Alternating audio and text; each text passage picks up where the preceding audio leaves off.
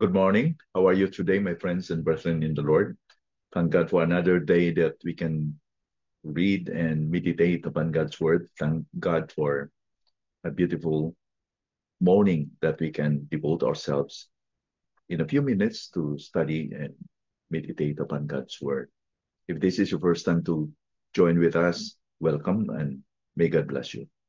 Let me read to us our text for today in James chapter 2, verse 20 to 26. Do you want to be shown, you foolish person, that faith apart from works is useless? Was not Abraham our father justified by works when he offered up his son Isaac on the altar? You see that faith was active along with his works, and faith was completed by his works. And the scripture was fulfilled that says, Abraham believed God, and it was counted to him as righteousness, and he was called a friend of God you see that a person is justified by works and not by faith alone. And in the same way was not also Rahab, the prostitute, justified by works when she received the messengers and sent them out by another way. For as the body apart from the spirit is dead, so also faith apart from the works is dead. One of the important and encouraging truth that we can believe if we believe on the Lord Jesus Christ genuinely and truly is that we are considered righteous by faith alone. Considered righteous by faith alone. Previously, James has been describing the differences between a living faith and dead faith, a real faith and a useless faith, a phony faith. Let me ask you a question. What would you say about someone who is wanting to go somewhere, but he's riding on a dead horse? I think the answer is obvious. He is a foolish person. And similarly, such a person is described by James here as foolish who believed in dead faith. He has faith without works. But there, there are two examples that James mentioned here, and we could not see them that the, or we can say about them that they were foolish. And these characters or examples are Abraham and Rahab. Were they foolish? No. Why? Because they show their faith by their actions. So we cannot really say that they were foolish. They had real faith. James affirmed that the scripture was fulfilled that says Abraham believed God, and it was counted to him as righteousness, and he was called a friend of God. The proof that Abraham believed truly was that he obeyed the command of God to sacrifice Isaac at the altar when he was commanded by God to offer his only son, Isaac, as a sacrifice at the mountain of Mount Moriah. So he arose early that morning. He walked with his son and he carried everything and he made the altar, laid down his son at the altar. He pulled his knife in order to kill him. And at that very moment, an angel appeared and restrained him. Could we doubt the belief of Abraham? Of course not. If he did not obey, if he did not go to Mount Moriah, if he did not intend to sacrifice his son, we have reasons to doubt, don't we? Similarly, the pagan prostitute Rahab received and hid the spies. And she could be killed for treason because she received an enemy into her house. But she was not afraid to die. And she was not afraid to befriend an enemy because she believed that the God the Israelites were was the true God. And so she did what she did. She hid him. She hid the spies at the attic of her house. Could we doubt her faith to, to the God of Israel? Could we doubt that she has real faith? Of course not.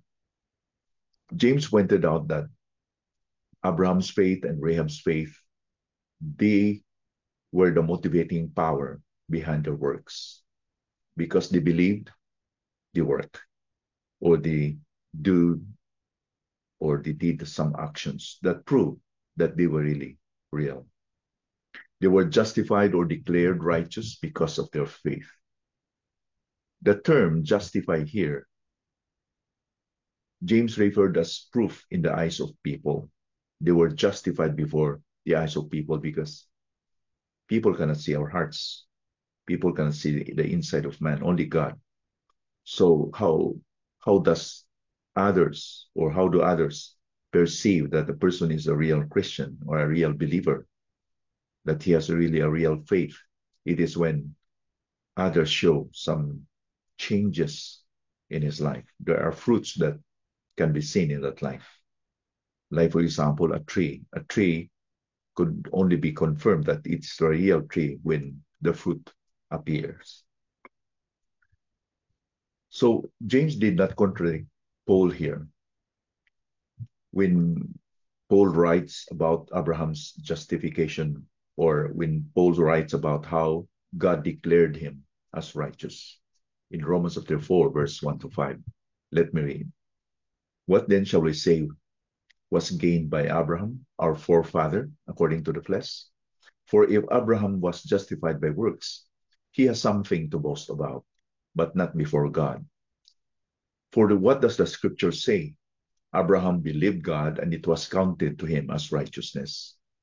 Now, to the one who works, his wages are not counted as gift, but as his due. And to the one who does not work, but believes in him who justifies the ungodly, his faith is counted as righteousness.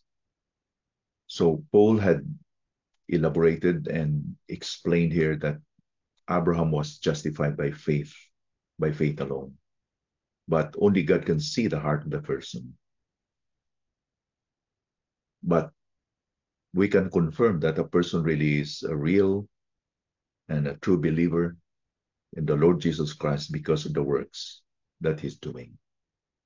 If he shows it, his work or his faith by his works. As James says here, you say, or you say that you have work or you have faith without works. Show me your faith without works, but I will show you my faith by my works. We thank the Lord that He finished the sacrifice for our sins at the cross. It is finished.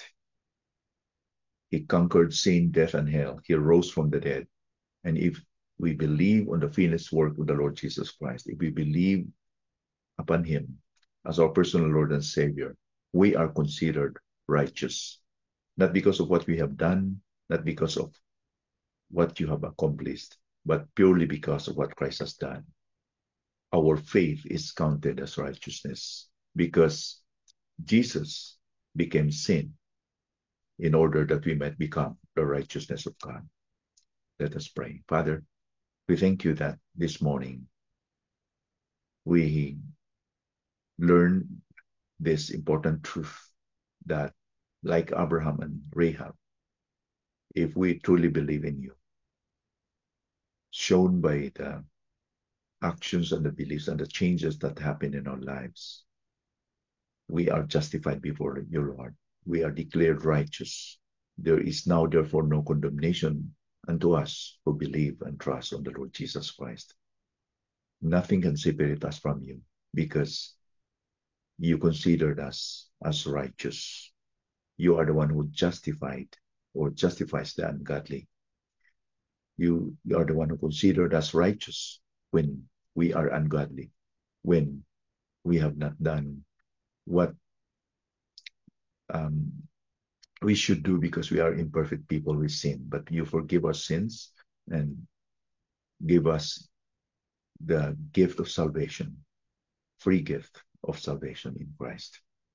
And I pray that if ever there's anybody listening or watching our video this morning who has not determined or has not confirmed yet whether he is or she is a Christian, she's a true believer, I pray, Lord, that you will open his eyes or her eyes, that he or she will realize his need of Jesus and trust Jesus, and that he can receive the forgiveness and be declared righteous before you, Lord. In Jesus' name we pray. Amen.